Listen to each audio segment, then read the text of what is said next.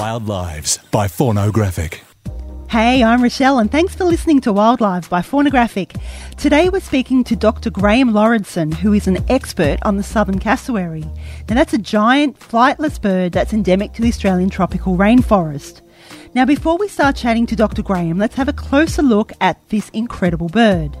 First up, we need to get a handle on just how ancient this bird is.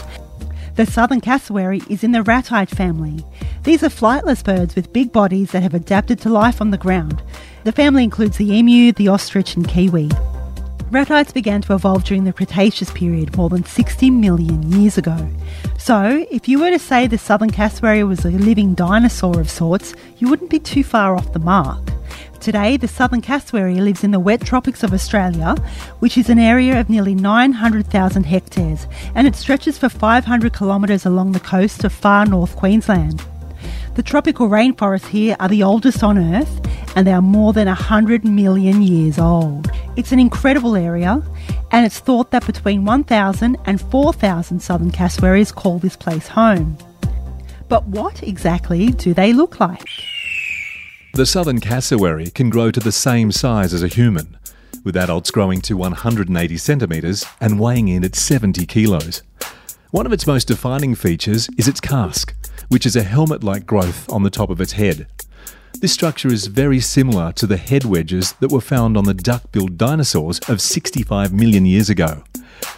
Although it's a flightless bird, the southern cassowary has small vestigial wings hidden beneath glossy black feathers. Their necks are featherless and are bright blue, red and purple. Plus they have muscly legs and powerful claws that can grow up to 12 centimetres long. These are designed for self-defence. Now Dr. Graham Laurenson lives in the wet tropics of Queensland, where he spends most days working as a veterinarian, and he treats the usual suspects like dogs, cats and cows, and sometimes he rescues cassowaries. In fact, he treated his first wild cassowary in 1996 when he began working as a vet in Tully. And today, he's Australia's leading authority on cassowary health.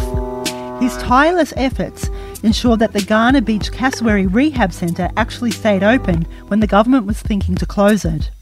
He's also won a prestigious Citizen of the Year award, and he's also rescued 232 cassowaries in the years that he's been working with them. Well, thank you so much for joining us. That's awesome to speak to you. That's okay. So you grew up very close to the area where you work today. Have you always been around cassowaries? Yeah, sure. So as a kid on cane and cattle farm, which was bordered on National Park on both sides, and so we used to, my brother and I would occasionally see the odd cassowary as well as a few other critters just roaming the farm. Back then we didn't particularly think too much of it as anything special. You do so much work with them now today. Was there a specific moment where you kind of took a shine to them, or is it just fell into your life? Yeah, I think it's just sort of one of those things that I've fallen into. Like by taking the job here in Tully, there was a vet here at the time who used to do a little bit of work with them. Mm. And she, after I was here about 6 months, she moved on, and so it just became me. And we've worked on it fairly seriously since then, I guess. What makes them so intriguing to you? Oh, just their size. A bit massive bird. Amazingly, you know, they're 60, 70-kilo bird, and they can walk through the rainforest without you even hearing them. They can just wander right up behind you, and you don't even know they're there. And the big females are just, so colourful and so big and yet so silent all at the same time. One of the things you just mentioned then is the females. So the females are bigger and they are more dominant. And the father raises the young. How does this all work? Right. Oh, well, they're not alone in that. Emus in Australia are very similar. The female will lay the eggs and the male looks after the eggs and the chicks when they're young. So it is not that rare a thing, but different to most bird species. Most birds, the male and the female will both look after. Yeah, so that's pretty standard for most birds. But in this case, the female lays the eggs, and that's normally the last you will... she does a runner. She'll have to do with them. Another really interesting thing about the cassowary is a way that they communicate. I read somewhere that their low-frequency booming, which kind of sounds like a drum and bass party bass line, that's the lowest sound that a bird can produce at 32 hertz. That's right.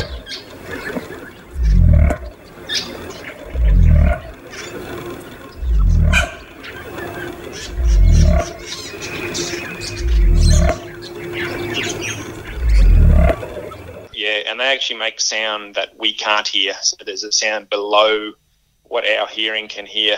And when you get up close and they make that sound, you actually feel vibration going through your body.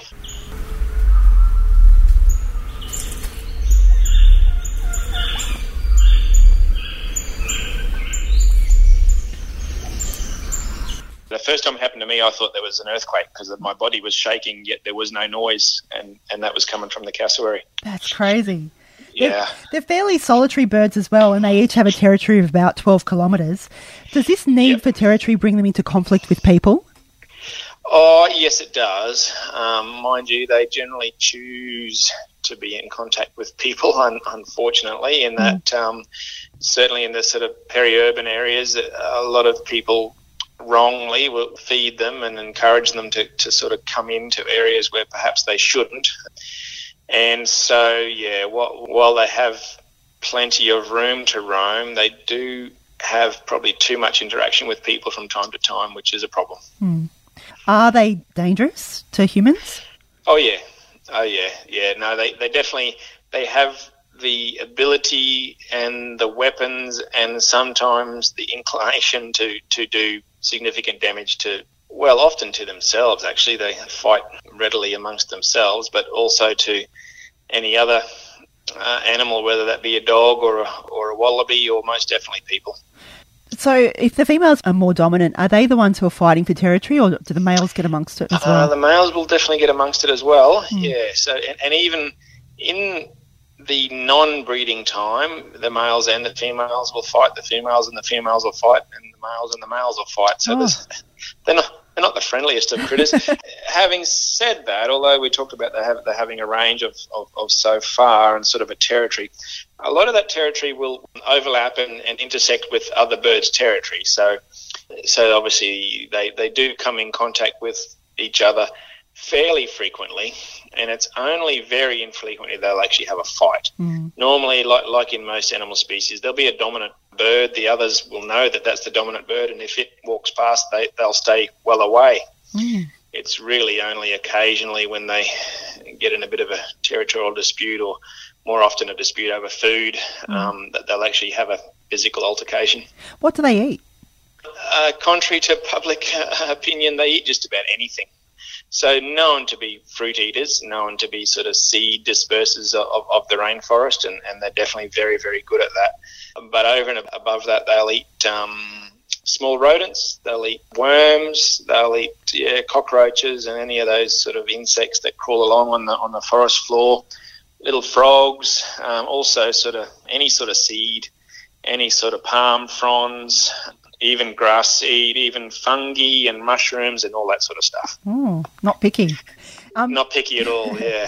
In terms of weather patterns, the wet tropics can be pretty volatile, especially with cyclones. How does this affect them? Oh, look, cassowaries are a very, very tough bird. It takes a lot to really cause them a lot of drama. Cyclones are an issue post-cyclone just from a lack of food. So if the cyclone's particularly nasty, and we've had a few up here in the last 10 years or so that have been that way, there will be a significant decrease in fruiting trees after the cyclone, simply because they've been knocked over or damaged so that they don't fruit like they should, and therefore these cassowaries have got to roam further or come out into those urban areas looking for food. So you do have to rescue them because of this kind of wandering into human habitat. What does a typical rescue involve? Very wide and varied. Classically, the two or three main things are having been hit by a car. Now, some of those can be quite horrific in that their injuries are to the point that they can't be saved. So we try and euthanize those guys as quickly as possible just to stop their pain. Some of the others are more superficial wounds, or wounds that maybe require just a short time of rehab in the rehab centre before they can be released again. Others can just be treated on the spot, just a little bit of pain relief and maybe something for shock, and off they go. Don't you get scared? An injured cassowary, like a dinosaur with those killer claws. That's definitely the time when you need to have your wits about you, and hopefully you have maybe Yeah, an assistant or two if possible, not always possible. We also use drugs, obviously, as vets. We have access to some sedatives and those type of things. And one of the research projects that I did a few years ago now was actually determining a good anaesthetic protocol for a range of different cassowary ages and sizes. And so we're pretty good at giving them drugs and getting them relaxed and getting them comfortable and us safe pretty quickly early on if we can. Throughout your career, you've released 150 birds back into the wild. Yeah. How does that feel? Oh, that's good. Yeah, it's good. Sometimes it's not so good because you find you get one that's been hit by a car that comes in and you will scan it for a microchip and you realise that, hey, this was one I released a few years ago. Now the poor fella's been run over or what have you. But in most cases, yeah, they're a funny critter in that you let them go and generally you never, ever see them again. So, but it's good fun, and I try at most times to get out to be there at the release time if I can. Just for that job satisfaction, I guess. Mm. Can you tell us a bit about Reggie? Yeah, so Reggie was a bit of a sad case, really. Actually featured in one little documentary that we made years ago. It was after the first big cyclone up here, and he came in as a partially bald cassowary, which is a pretty ugly sight, I guess. And he subsequently, over time, lost more feathers. We eventually sedated him, got him into the rehab centre to try and basically work out what was going on. The difficulty with a lot of more exotic species is when we do blood tests and this sort of thing, we don't have normal values. We don't know what a normal cassowary's blood count might be and what sort of their different parameters in their blood might be. So in his case, we were suspicious that he had a thyroid problem, but we weren't able to definitively diagnose it. Over time, he got to the point he was completely bald, and he used to have to have a really shady pen because the poor guy would actually get sunburnt. Yeah, and he, for good or for bad, and some people may not like it, but we used to. He was one of the first birds that we did a lot of anaesthetics in, and sort of through trial and error, we're able to work out a lot of the different doses that we were able to use. In the end, we had to put Reggie down because he was getting suffering to the point that it was starting to affect him. And obviously on post-mortem, then we were able to confirm our suspicions of his thyroid issue that he had, which is a really weird disease to have. It's not common in any birds, and it's the only cassowary that we've ever found to have that issue. He was quite an old bird, and so possibly it might be one of those things that older birds will get. It's just the first time we've ever seen it. Poor little dude. Well, not so little dude. Yes. But you've been doing this for 26 years, and over that time you've faced enormous challenges in terms of, keeping centres open and also having to, have these sad moments with the animals. Yes. But your commitment has never wavered. What's kept you going? Oh, honestly, generally it's good fun. These guys, I guess I'm not necessarily a conservationist or a person who is active in any sort of environmental group or anything. Really my passion is more for the birds and for trying to provide them with as good a quality veterinary care as we can, knowing that the end product is if cassowaries are good and healthy in the environment, then the environment is going to be good and healthy because they do provide a major part in seed dispersal and that sort of thing within the rainforest, and we know if the cassowaries are healthy in the rainforest, then the rainforest most definitely will be healthy as well. Thank you so much for your time today. You've been awesome to talk to. No, that's cool. Thank you. And thank you for listening. Now, if you'd like to know more about the Southern Cassowary, visit www.ehp.qld.gov.au or follow the link to the website on faunographic.com. Catch you next time. Wild Lives by Faunographic. Follow us on omni.fm or search for Wild Lives by Faunographic on iTunes. Subscribe today and you'll never miss an episode.